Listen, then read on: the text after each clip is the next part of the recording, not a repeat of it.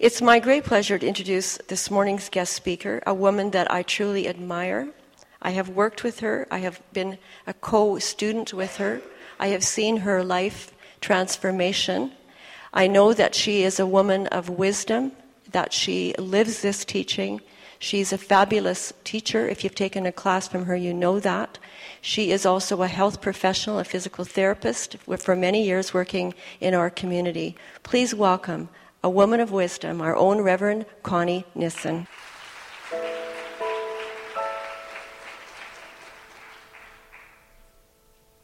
Okay, so let's have some of that wisdom pour through us all this morning.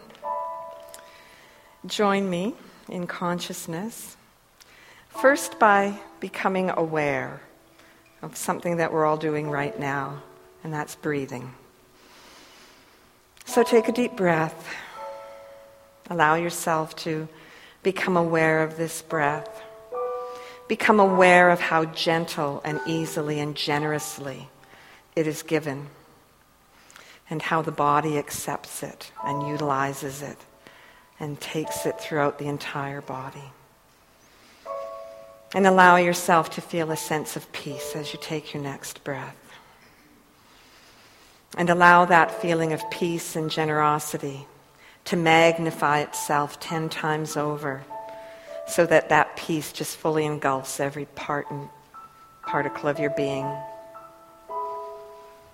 And then let that breath be magnified again ten times more so that it extends beyond you the peace, the serenity, the generosity, and the givingness of life extends beyond the physical form of your body into the space around you. You can do that. You can make it get bigger in your mind's eye. And take another breath and feel that feeling and allow yourself to magnify it a hundred times over so that it spreads even further into our community and into our world, bringing that sense of peace and unconditional love and the generosity of spirit into the lives of many, into our world, that we may bring a conscious awareness of the goodness that life is. For that is what we are here for to remember, to honor, to recognize that there is only one life. It is God's life, it is my life, it is the life I am living right here and right now. It is self existent, it is self creative, it is self propelling. It knows, it grows, it expands through and by means of each and every one of us. I call it good and I call it very, very good this day as I see the sun pour its light and its warmth upon this earth, as I breathe the air, as I embody the life that surrounds me in the grass and the trees and the flowers that bloom. So I claim this day as a day of great awakening and becoming. I claim this moment as the only moment that there is, that I turn my attention inward and place my focus on that spark of divinity within. And as I do so, that spark becomes a flame, a roaring flame of intuition and creativity and passion and inspiration. And it radiates through me and from me, touching everything that I do, everywhere I go, even before I get there, enhancing the lives of everyone I meet and those I have yet to meet. For I know that Spirit had a perfect idea, and its perfect idea was you, and it was me, and it was everything that we see and everything that we don't see. It's everything that we feel, everything that we know, and everything we don't know yet. And so I'm thankful. I'm thankful that this spark, this divine spark of inspiration, has brought me to this place, that has brought many volunteers to this place to make this day possible. Our musicians, our youth workers, our greeters, our ushers, our bookstore people, our sound people and all of you who volunteer yourself in consciousness this day to open your heart and open your mind to be that one. With great thanks, I release these words and let them be and let them grow and expand. And so it is. Oh, okay. Well, welcome. Welcome to everyone who is here for the first time this week and everyone who is here for the first time ever. I'm so glad to be back in Edmonton and be with you all today. I'd like to begin with a story. And you'll get the idea that this isn't a typical New Thought story, because this is the story of Father O'Shaughnessy. And it was after serving for 25 years in the same parish that Father O'Shaughnessy was saying his farewells at his retirement dinner. An eminent member of the congregation, a leading politician, had been asked to make a presentation and give a short speech but he was late in arriving. So the priest took it upon himself to fill the time and stood up at the microphone. Father O'Shaughnessy remembers, he says, I remember the first confession. That's your second clue that this is not a New Thought story. He says, I remember the first confession I heard 25 years ago, and it worried me as to what sort of place I'd come to. That first confession remains the worst I have ever heard, he says. The chap confessed that he'd stolen a TV set from a neighbor and lied to the police about it when questioned and blamed a local ne'er do well for the crime.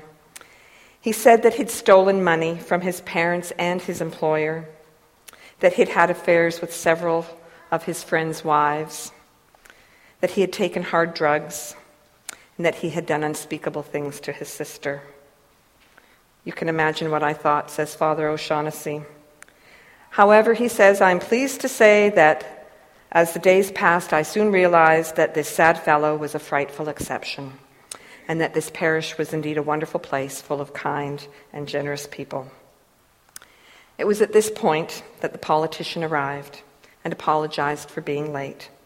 And he was keen to take the stage, and he immediately stepped up to the microphone and pulled his speech from his pocket. He began his remembering. He says, I'll always remember when Father O'Shaughnessy first came to our parish, said the politician. In fact, he says, I'm pretty certain that I was the first person in the parish that he heard confession with. oh my. The things we don't know. My talk today is called Waking to Reality, and uh, I've just come back last night, as a matter of fact, from two weeks of vacation on Vancouver Island. And I thought, well, after two weeks of vacation with family, I probably am very much aware of a reality that maybe I wasn't as awake to before. And I recognize that there are, you know, things that we know. There are things that we think we know. There are things we know that we definitely don't know. And then there's that realm of things that we have no idea, we don't even know about, so we don't even know we know or don't know. There's many levels of knowing. That's the point. Ernest Holmes, in the last book that he wrote, it was called The Voice Celestial. And he co wrote it with his brother Fenwick. And it was really a poem. And it was uh, really about the spiritual journey. And one of the characters is the farer. And the farer really wants to know. And Holmes writes, as the farer, I know that poets, seers, and those they call the avatars or embodiments of God declare they know by other means that there exists another world beyond. They say it was revealed to them or to another who stood behind another whom they knew. The mystery, they say, has been unsealed unto a chosen few. But I would like to know what I can know myself. I crave to know the meaning of great words. I ask that life may be defined. And what is love? Perchance I can grasp a key that opens up the door for myself, unveil the mysteries. Or I may hear a voice beyond earth's hearing, or see a presence which shall reveal to me. I think that's what we all want. I think that's why we're here. But the fair laments.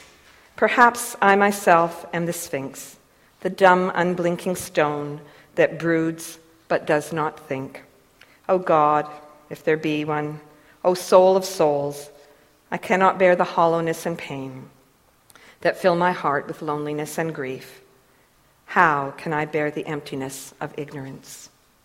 I want to know and know I know. I want to know and know I know. When I was uh, visiting with my son, I flew there to Comox on Vancouver Island and um, rented a car. But one day, um, it wasn't convenient for me to take the rental car, and I wanted to go somewhere. So he says, Well, you know, take mine. And Nick got himself his uncompromising vehicle about a year ago, uh, the one that met his needs perfectly. Um, he's an outdoors guy. He likes to go off road. He likes to go up to the top of the mountain in the wintertime for snowboarding.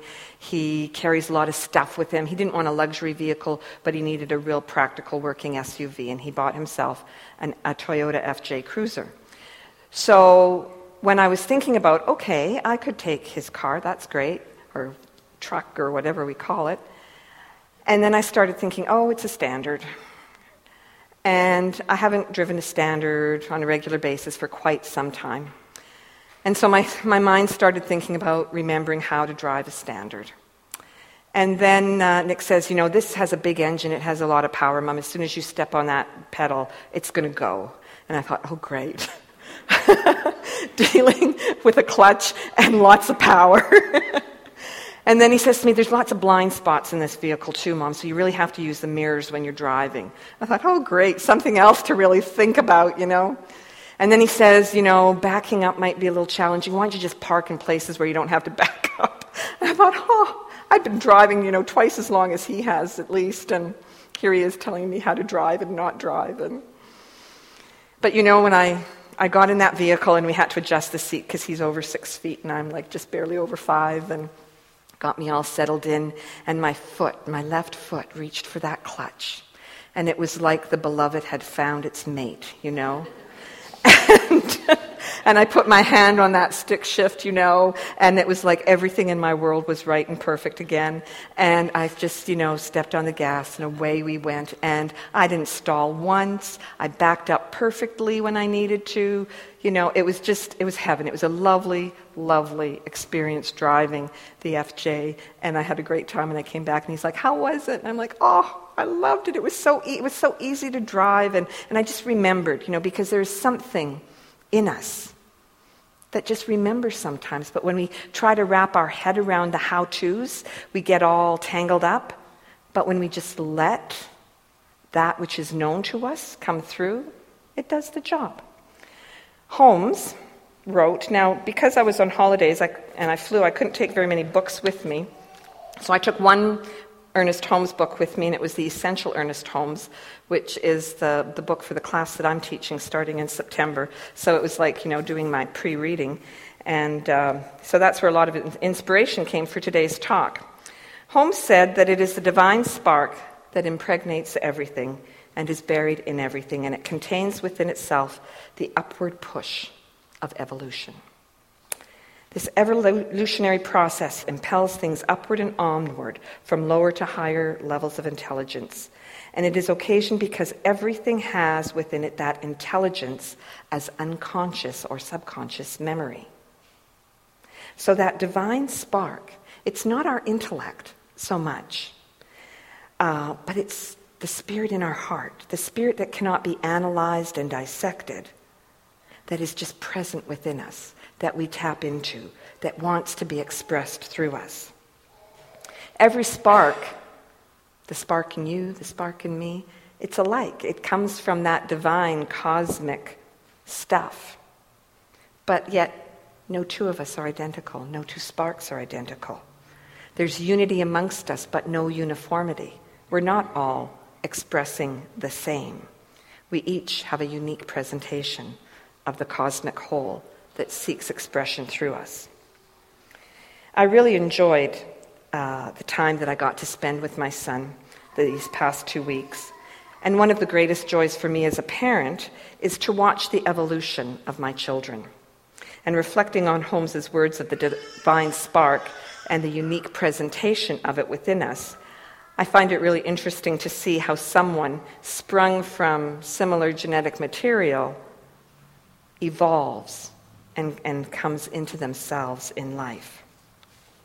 And I think the, the biggest, well, one of the examples for me was the kitchen discussion that I had with Nick. Now, some background for those that you don't know. Nick is the oldest of my three children, and he's the only one that's left home. He left home about six years ago. Five years ago, he joined the military, so he hasn't even been in the same province, let alone city, for all that time. And he's had to set up house many times. He's moved around a little bit, even in, in this short span of time. So he's had to set up houses and homes for himself several times. So when I arrived in Comox, it was the first time I'd been in this home with him. And uh, he gave the tour, you know, was very proud to show us his home and. Uh, and everything that he has acquired and how he set it up. And we got to the kitchen, and he's planted himself firmly there, and he says, Mom, don't you move a thing. I knew where this was sort of coming from. You see, um, uh, Nick says, you know, I've, I've got everything where I, I, I, like it, where I want it, and don't move anything. And, and I just sort of had this, you know, quick reflection back of, of some of the different places where Nick has lived. And, and I remembered the very first apartment he moved into while he was still in Edmonton. And it was his space, and I didn't invade it too often, but I did have to go over there occasionally. And, um, and when I did, and if I looked in the kitchen, I would find all of his dishes and, and none of them matched, I've got to say, in the couple of pots that he had. Uh, everything and his food were all on the kitchen counter. And when you opened up the kitchen cupboards, they were empty. And so I'm going like, oh, you know. but, you know, didn't say too much. You know, it's his place. That's fine. Then he uh, lived in um, singles quarters when he was doing his training, and he broke his ankle. And I went out to spend a few days with him while he was kind of a little hazy from the drugs after surgery. And he was kind of lying around sleeping a lot. So I spent my time kind of, because this happened quite unexpectedly, of course. So I kind of, you know, went in and kind of cleaned up his place a little bit and got it ready for him so he didn't have to do too much while he was on crutches and, you know, did some baking and put some things in the freezer for him. And inevitably, I guess I moved a few things around in the kitchen. And so when he came to and couldn't find anything in his kitchen, you know, I got this verbal berating about, Mom, you moved things in my kitchen I can't find. Now, it wasn't a very big kitchen, so I'm not really sure why he couldn't find anything, but so be it.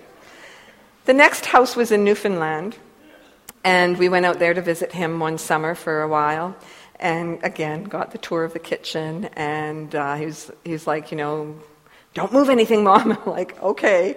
But it wasn't a really very well organized kitchen. It didn't really make sense where he put things, you know. And, and he wanted me to do lots of baking. He had this, he bought this house from somebody, and of course, everybody in Newfoundland keeps a rifle in their living room.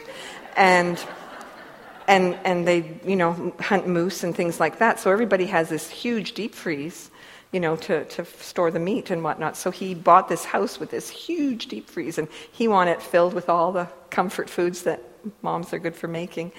And he, he had he didn't have the pots or the dishes. He didn't have all the stuff that we needed, so we had to go out and buy stuff. And We had to find room in the kitchen. So of course everything moved, and so there again, I changed his kitchen.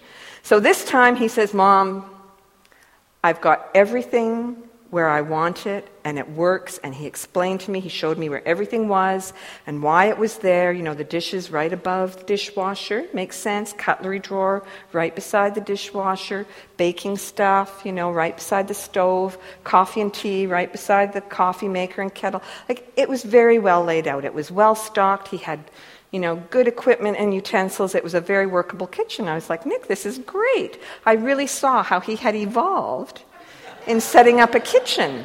You know, it was really one. And I said, you know, it's great. I even had to go and buy him some oven mitts. There's a thing about buying oven mitts for each other. And, uh, and then he says, where did you put them? And I said, right next to the trivets. You know, the trivets, the hot things you put under hot dishes. Anyway, we were all happy with each other. And, and so it was really delightful to see his growth and evolution. Ernest says, life is infinite energy coupled with limitless creative imagination. It is the invisible essence and substance of every visible form. Its nature is goodness, truth, wisdom, beauty, energy, and imagination. Our highest satisfaction comes from a sense of conscious union with this invisible life. I was really starting to sense that with my son. All human endeavor is an attempt to get back to these first principles, to find such an inward wholeness that all sense of fear, doubt, and uncertainty vanishes. Basically, to know and to know I know. I took my parents with me on this vacation, and for, fortunately, Nick has always been a favored grandchild in their eyes, so they were quite happy to go there. And he likewise has a soft spot for them, and so he was very accommodating to their needs as, as older people. We had a very low key vacation to accommodate them, and Nick arranged a perfect work schedule for himself that gave us lots of time together. He's lived in his house for about a year now, and he has lots of little projects, you know, that he wants to do to kind of fix it up because he knows inevitably that he'll get transferred again and he'll be selling it. And one of his bigger projects was to convert the carport into a fully enclosed garage. Not because he wanted to put that wonderful vehicle in it, but because he wanted to create a little space where he could put all of his weights for working out and a little workbench where he could do all his little carpentry things that he's learning to do. He had already enclosed it, he had drywalled, he had mudded it, he just needed to sand it, and then he was ready to start painting. And so I said, Yes, I could do some painting meditation with you, absolutely. So there we are, painting away on the walls. And I looked down, and it's just a cement garage floor. And I said, Hmm, you're going to paint that floor? Knowing that it was going to be a space for living rather than a vehicle. He said, No. And we kept painting. And then my mother walked in with her walker and sat down, watching us, chatting away. She looks at the floor and she says, so, what color are you going to paint the garage floor? And he said, Okay, that does it. I'm painting the garage floor. I don't know why, but I'm painting the garage floor. And we talked about it and we, you know, told him how it would just kind of keep the dust out and keep it clean and more pleasant place for him to work. So on our final days, as we painted the garage floor, and he chuckled about how good it was looking, and he was quite happy. And he told us, he says, You know, the only reason we're doing this is because you and Grandma, Baba, told me I should paint it. And I said to him, Well, Nick, you know, you really wanted to paint it all along, you just didn't know it. I said, We simply articulated your desire by our questions to you. He looks at me and he says, So you knew what I was thinking? And of course, I didn't know what he was thinking in the way that he was maybe thinking. I'm thinking there's one mind inspiring us all, and we simply just spoke our truth from that place. So he's, you know, painting and rolling the floor, and I'm standing there watching him, and he pauses and he looks at me and he says, So what am I thinking now? Without hesitation, I looked at him, I smiled, and I said, A cold beer. and he's like, Wow, Mom, I got to find a woman who can read my mind just like you. yes, our highest satisfaction comes from a sense of conscious union with this invisible life. I said to him, Yes, unfortunately, you're going to look for a woman just like me. and when you get over that, find the woman you really want to be with. Holmes goes on to say, There is a power that that thinks and makes directly out of itself by simply becoming the thing it makes. And could we grasp this greatest truth about life and realize we are dealing with a principle that is scientifically correct and eternally present, we could accomplish whatever is possible for us to conceive.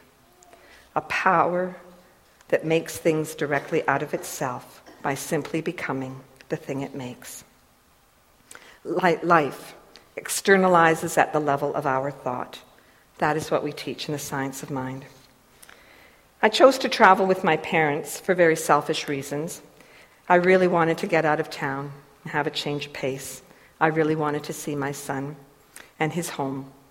And I really did not want to feel guilty or worried about leaving my parents behind in Edmonton because I'm kind of the one that, that helps them out. They are both aging.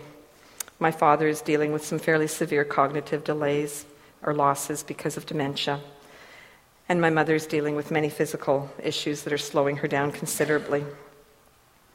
In these two weeks with them, I did, I did get a big reality check when I had to live with them 24 7.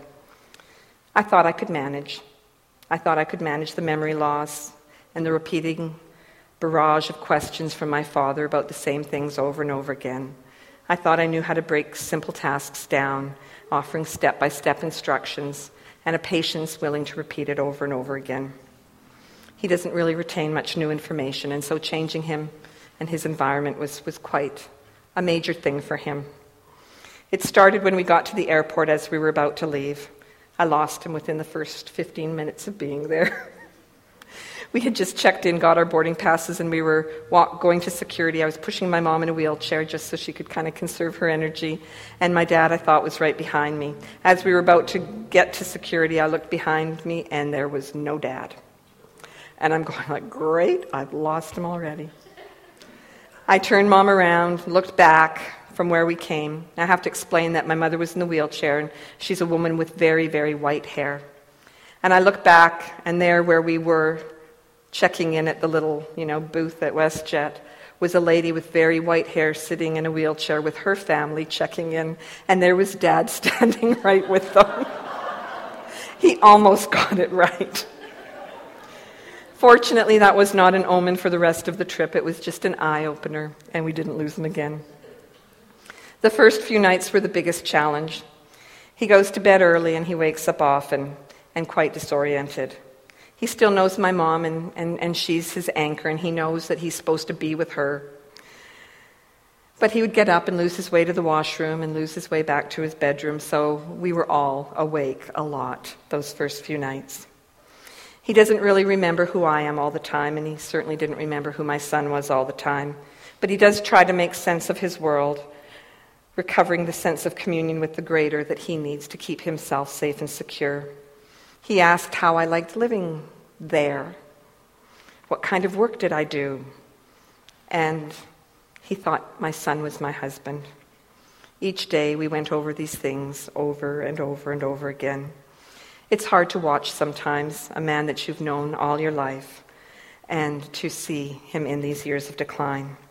I had hoped that this vacation would give my mom a change and give her a break and give her a little bit of time where she didn't have to be responsible for everything about him.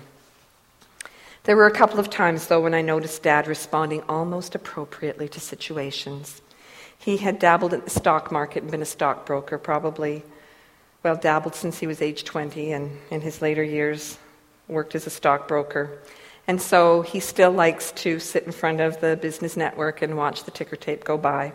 So on the day that the market fell so drastically, and we saw the Dow Jones drop whatever 500 points, you could just see him livening up and filling up with life and, and excitement and, and almost frothing at the mouth and saying, I've got to get home. I've got to start buying. The market is down. I got to buy, buy, buy.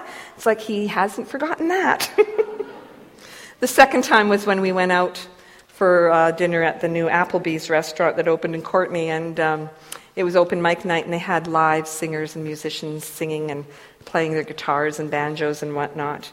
And Dad played the fiddle from a very early age, all the old time polkas and, you know, kind of songs like that. And um, as soon as he heard that music, you could just see the life come back into him, and he was tapping his feet and his fingers on the table and bopping around. And every time a song stopped, he was clapping and cheering, and, and it was just so appropriate that you could see the things that brought him to life. But no matter how much I think I know, I can still have thoughts of why, why him, why me, why this, why now, what next, what to do. Here I was with two very important men in my life, one still a bud to me, continuing to grow and blossom and evolve and discover new things about himself and what he's capable of, and the other, who, like the rose under glass in Beauty and the Beast, his petals seeming to fall off one by one and drop.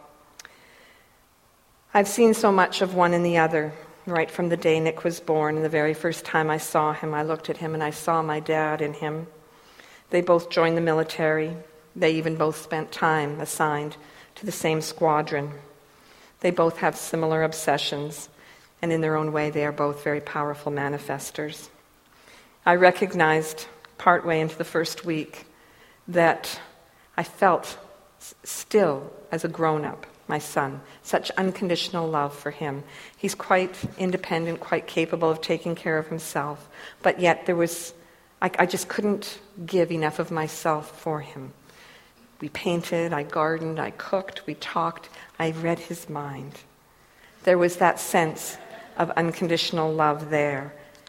And then with my dad, in those first few days, it was a real feeling of obligation to care for. And I thought, hmm, interesting, interesting paradox, interesting contrast. And then I remembered, I remembered a teacher who once taught me that the very thing we wished we had more of in our family, there's always something, there is always something that we wished we had more of, received more of from our family of origin or the family that raised us. And if you think for a moment, you can think of what that is for you. That very thing that we wanted more of, and for me, it was the feeling of being loved unconditionally. And that doesn't mean to say I didn't feel loved, it just means that I wish I would have felt unconditionally loved more. That that is the very gift that I have come to give. Holmes says, Every day and every hour we are meeting the eternal realities of life. And in such degree as we cooperate with these eternal realities with love, with peace, with wisdom and joy, we are automatically blessed. Our prayer is answered before it is uttered.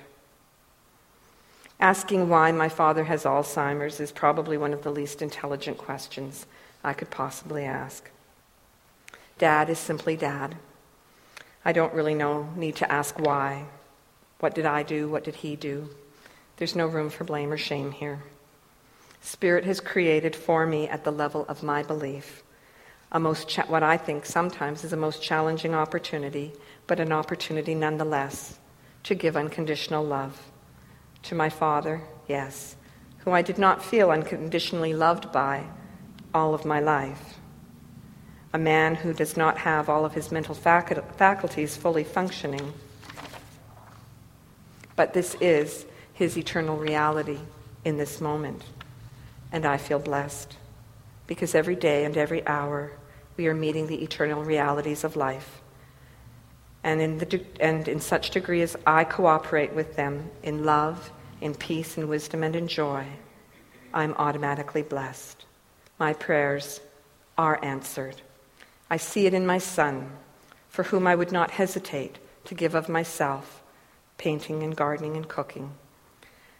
My prayer, my alignment of my thinking in mind reaches the divine self and a power far greater than any of my human understanding. It senses the unity of good the completeness of life.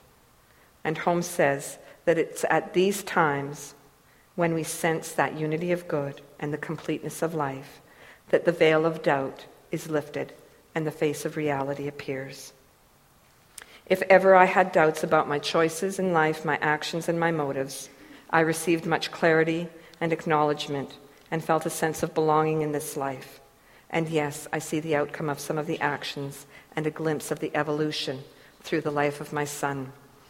It's in moments like the ones we spent on this vacation together, painting together and working in the yard and cooking, that we often had moments of reflection. And this happens to us from time to time when we get together. And Nick was in a reflective mood about the years he spent in competitive swimming and commented about how that stood him so well in the job that he's doing. He's a search and rescue technician for the military, and he has to jump in the cold waters of the Pacific and climb mountains and scuba dive and rescue people off of mountaintops and blizzards and all kinds of very adrenaline producing activities. And we've had this discussion before because it was the fitness level that he achieved from being such an athlete as a junior high and high school student that readied him for entering the military at such a young age. And we've had that talk before, and he says, You know, Mom, it just wasn't that. It's, it's just that all that time I spent swimming and in the pool and getting strong, I feel so comfortable in the water, and that is such an asset in the work that I do. He says, if I need to float in the water, I float. If I need to go down, I go down. And if a big wave crashes over me, it doesn't take my breath away. I'm comfortable in the water. And I can't say that about all my colleagues, but it is such a good feeling for me. And I think it's because of all that time that I spent in the water. And I just, you know, had a moment of, of, of accepting that, oh, that's why we did all that. And he acknowledged, he said, You know, you spent a lot of time at that pool, Mom. You spent a lot of money putting me there. And I said, Yeah, I did. And I don't think about it much. But he acknowledged what it took for that to happen. And it just, in that moment, made everything seem very, very right. Holmes says the consciousness of the presence, the motivation of love, and the feeling of desire to give brings us into alignment with wholeness. Prayer is not used to materialize spirit or spiritualize matter or to influence the lower by the higher.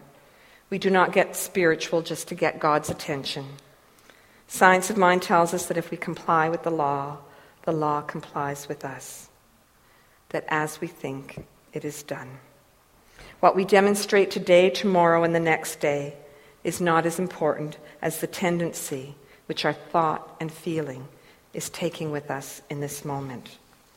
The dominant attitude of our mind, if it allows us to express more life, is going to take us in the right direction. I had that sense that everything that I had done up to that point had taken me in the right direction and had allowed others to get in that direction too. And I realized that that same unconditional love that I felt for my son was all that I needed for my dad. And that here was the father on one hand and the son on the other, and me in the middle. And if I'm that point where a cycle may be changed or transcended or transformed, then so be it. I think that's a good enough purpose in life. Holmes, to end the talk, Another quote from the fair and the voice celestial. The Farer asks, What is the secret? What is the secret key that will unlock the mysteries? And the reply, There is no mystery. For him who knows the mysteries, the big M mysteries, hid in himself the answer lies. For none but self can find or know the self. The goal is not to know, but be for knowing leads thee to becoming. Becoming what, I ask? Well, now is the time, and you are the one and the only one to discover for yourself what you are capable of becoming. Thank you for being with me today. Namaste.